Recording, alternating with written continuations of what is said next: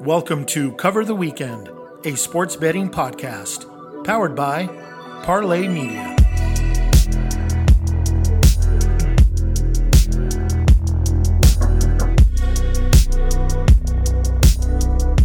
Hello again, friends out in podcast land. It's the weekend and it's time to cover the weekend. Thanks again for joining me. I'm Tommy Lorenzo. You can find me on Twitter at SportsbookTom.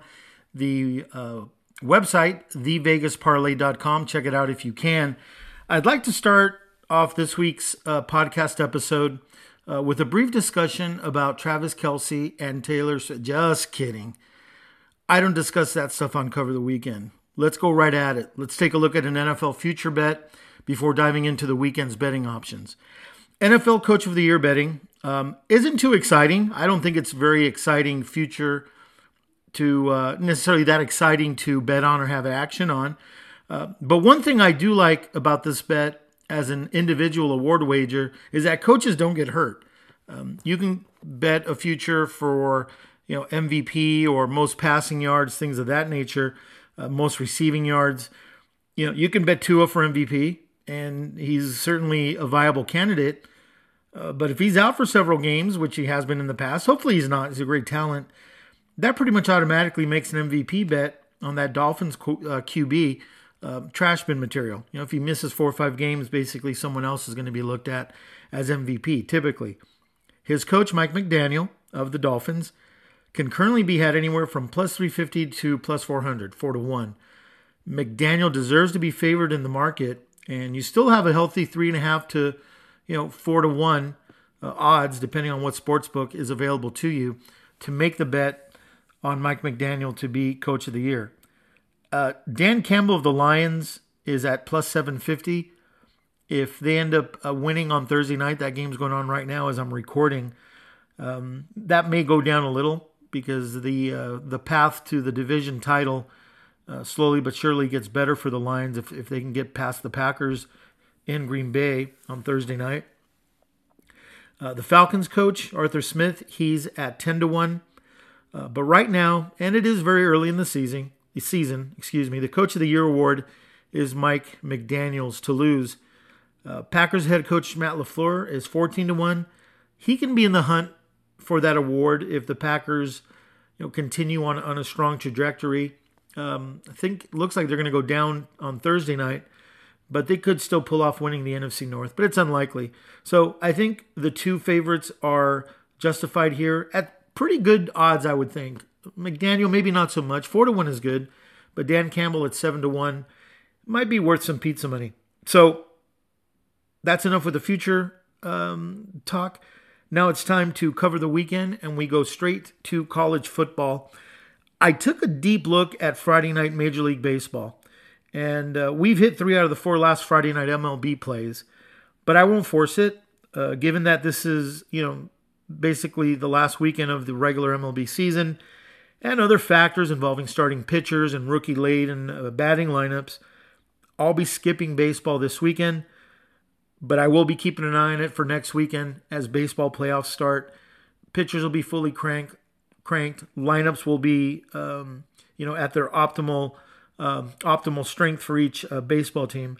So MLB playoffs is coming, and I'll certainly be looking at that to uh, hopefully uh, share some winners uh, with you when that gets started. So, plenty of uh, gems out there in college football land. And again, as I mentioned uh, in past podcasts, it's good to look at the at the you know the, the big games. Uh, Notre Dame Duke this weekend, um, Colorado USC obviously, which you know I'll probably have some pizza money on Colorado, but I'm not going to make it an official podcast play. I just think the defensive problems that USC has are real and um, it's just too many points for me. But we won't make that an official play. Let's just say some pizza money on uh, Deion's boys. But let's go right to the uh, nitty gritty here.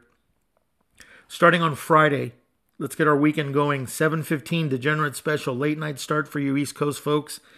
Uh, 7:15 uh, here Pacific on ESPN, where uh, the Cincinnati Bearcats visit BYU in a Big 12 uh, matchup. Seems weird to say uh, Big 12 matchup, but this is the new Big 12, and um, college football obviously is changing a lot. So it just seemed weird to me, but Um, what's not weird is that we have a really good Friday night game here. This should be an entertaining game. As far as BYU goes, they cannot run the ball. Uh, they average a very bad 2.3 yards per rush attempt. That's good for 122nd in all of college football. So that that's pretty terrible. Uh, BYU just can't run the ball. Uh, I think the lack of a running attack will allow uh, Cincinnati um, to focus on slowing down the BYU passing attack. Now, the, BYU can pass. Uh, Kedon Slovis, he threw for over 350 yards last week. He also threw two picks. Um, on the Cincinnati side, I think their defense will be the difference in this game. As long as their offense, particularly their quarterback Emory Jones, keeps turnovers under control. Uh, he had a couple turnovers uh, last week, couple of interceptions. He's got to keep that under control. Uh, you know, the Bearcats, Cincinnati, they kept the high powered Oklahoma Sooner offense. They contained them to 20 points last week. And as I mentioned on the podcast before, defense travels, in my opinion, especially in college football. And I think Cincinnati will bounce back here after that uh, defeat, uh, which was not embarrassing to Oklahoma. I think they can uh, challenge, pose a challenge to BYU here. I'm on Cincinnati. The line right now is Cincinnati plus one. The line's been moving around. It was at two and a half, two and a half the other way. the action's been moving around on this game, but as of this podcast, Cincinnati plus one, or you can put them on the money line. But I think they'll do enough uh, to get the victory Friday night at BYU. Moving on to Saturday, Big Ten action. The Michigan Wolverines visit the Nebraska Cornhuskers, 12:30 p.m. Pacific time. This will be on Fox. It's hard to believe if you look at Nebraska's 2 and 2 record and that drubbing they took at the hands of Colorado a few weeks ago. But Matt Rhule's Cornhuskers defense is number 3 in the nation when it comes to opponents' yards per rush attempt. They're doing a good job stopping the run, and I really like defenses. You probably noticed defenses that can, um, you know, contain the run game. Um, Nebraska's defense is allowing just 1.8 yards per rush attempt. That's excellent. Now, Michigan's offensive line is going to be much different than what the Cornhuskers have seen so far in 2023. Uh, Michigan's line is elite. But nonetheless, stopping the run is still Nebraska's strength, and it will help them stay in this game, in my opinion. For the whole game, I'm not so sure, but I'm looking at the first half here. If Nebraska's defense steps up, Michigan may figure it out eventually, but I think Nebraska can hang around a little bit. In addition to the strong run defense, Nebraska's quarterback Heinrich Haarberg can run, and that's an he's an upgraded quarterback than what Nebraska had earlier in the season, which really cost them. I don't know if it cost them games, but it, it put them in really bad positions. Uh, their quarterback play did early, you know, first couple games of the season. Um, this Haarberg kid, who's uh, from Nebraska, uh, can run if he gets in trouble in the pocket, and he can make some plays. He can move. It has been a while since the Wolverines defense has faced a running quarterback of this caliber. There are plenty of sportsbook with Nebraska, sportsbooks, excuse me, with Nebraska at uh, plus nine and a half first half. That's available at several books. I saw a ten here and there offshore, but we're going to deal with you know U.S. based sportsbooks for the sake of this podcast. We have Nebraska plus nine and a half available at a few spots, and that's what I'm on here, as I think uh, there are enough variables to make things a little less, um, a little, a little less comfortable for Michigan uh, as they visit Nebraska Saturday. So Nebraska plus nine and a half. First half is the play for this one, this uh, Big Ten matchup. Okay, moving on. The ACC. Missouri is visiting Vanderbilt at 1 p.m. Pacific on Saturday. This point spread has, uh, has held pretty steady at Mizzou minus 13 and a half. And as long as it stays under two touchdowns, which so far it's looking like it will, uh, I'm interested in fading uh, interested in fading Vanderbilt and their very pedestrian offense once again this season. I've I've had a couple picks against Vandy on the podcast since the beginning of the college football season, and I'm going to fade them again until proven otherwise. Uh, regarding their defense, anyway. Mizzou is a top 20 team in terms of yards per play. Vandy's defense is ranked 91st in the nation in yards allowed per play. Not a good combination if you're Vandy, in my opinion. The reason that stinks even more is that Vandy's defense has allowed these numbers versus the likes of UNLV, Hawaii, and Alabama A&M. I th- really think Missouri is going to do what they uh, what they want offensively on Saturday. My number shows Missouri by 18 in this game. So conference game or not, I'm laying a 13 and a half. I think that's fine. Uh, I like the road favorite here. Take Missouri minus 13 and a half. If it gets to 14, I still think uh, that works. I don't think it will.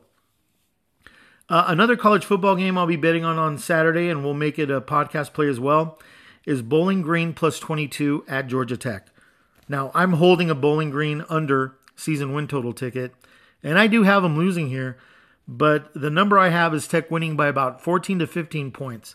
Uh, I think people are overreacting, or the market is overreacting to Georgia Tech um, being uh, improved, but that doesn't mean they're a juggernaut that's going to easily, you know, um, blow out a team like Bowling Green that can um, hold its own offensively.